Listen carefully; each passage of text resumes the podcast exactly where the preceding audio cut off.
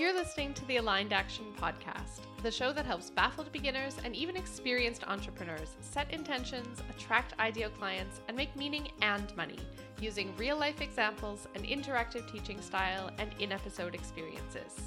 I'm your host, Chantal, an educator turned web designer and aligned business mentor at Clear Quartz Creative.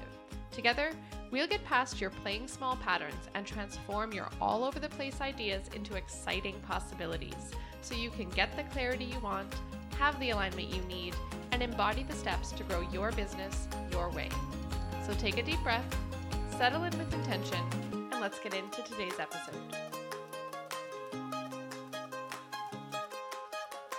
As part of my 2022 goals, I started writing down every book that I read, along with the category fiction, nonfiction, memoir, whether I read a paper copy or I listened on audio, and the date that I finished the book. My goal last year in 2022 was to read 50 books, and I ended up reading 74. This year's goal, upped it by one, it is 75, and so far I've read 49. I read a lot before, but I know that I didn't read an average of one book every 3.34 days. It was probably more like a book every 2 weeks or so, and then more frequently in the summer before I started to track. The Aligned Action Podcast has a few quiet weeks in the schedule between Facet topics, and that's giving me the chance to do a few smaller, more contemplative, stream of consciousness kind of episodes. I care so much about giving you the how-to of business on this show. Sometimes it's also just nice to share what's been on my mind. So this week's episode and next week's episode are going to be minis. In today's, we are talking about why measuring creates meaning and how we can direct the flow of energy throughout our lives and throughout our businesses by paying attention to what we pay attention to.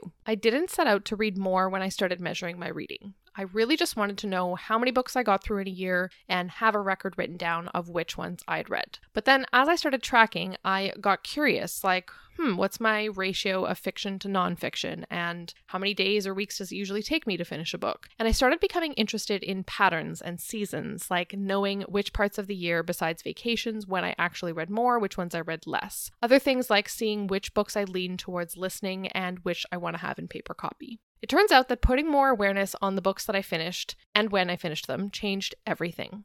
It shouldn't be too shocking as someone who literally teaches awareness and intention to business owners, but I was honestly surprised at how much it changed my habits and my day-to-day life. Before 2022, I didn't watch very much TV to begin with, but since starting tracking reading, I've watched way less. I go entire weeks without watching anything, well, except Colbert on YouTube while I eat lunch. I really need that writer's strike to be over so that I can get back to that habit.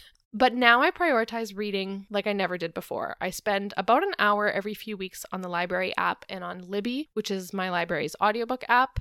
And on that, I do some book research and I request books to be delivered to my device and also to my local library. One time my books took up almost an entire whole shelf. That's how many books I'm bringing into the library all the time. Now I'm much more likely to abandon a book 10 pages in or halfway through or whatever. Now that I'm measuring my reading, I go to more book clubs. I listen to more book review podcasts, I've been going to more authors events, and I've been reading more books, all because I started measuring. I even wrote 3 mini books of my own since this all started. That's probably part of the journey that started Facet. And this brings back an old yoga saying that I'm sure I've told you before on this show, energy flows where attention goes. I'm reminded again and again that this is very true. And so working backwards from that, it makes you wonder, where do you want energy to flow in your life? I know all sorts of people who track all sorts of things. Sales, followers, recipes made, coffee shops tried, places visited, steps walked. I track steps too, and I have noticed a positive change there as well once I started actually tracking. As it turns out, we document what we care about, what is meaningful to us. We create more of it by the very act of measuring whatever that is. So what means something to you? What can you place your awareness on to measure, to encourage energy to flow in that direction? It would thrill me to hear your actual answers to that question. Solo podcasting can be super lonely, where I talk into this microphone, but I don't often hear a lot back. So tell me. Send me an email, hello@clearquartzcreative.co. I personally read and I answer everyone. Or send me a message on Insta. It's @clearquartzcreative. What currently deserves your highest attention? What do you already measure to create more meaning? And after listening to this episode, what do you want to start measuring? Thank you for listening to the Aligned Action Podcast. I hope this episode has helped you take the first step to turn your ideas and insights into income. For one-on-one guidance and done-for-you solutions, visit clearquartzcreative.co to see how we can work together. If you loved this episode, please take a moment to rate and review the show. Each review helps me to help more entrepreneurs like you dig deeper and get crystal clear. Until next week, remember, you're a gem. Every intention you set and every action you take is an expression of being the brilliant business owner you already are.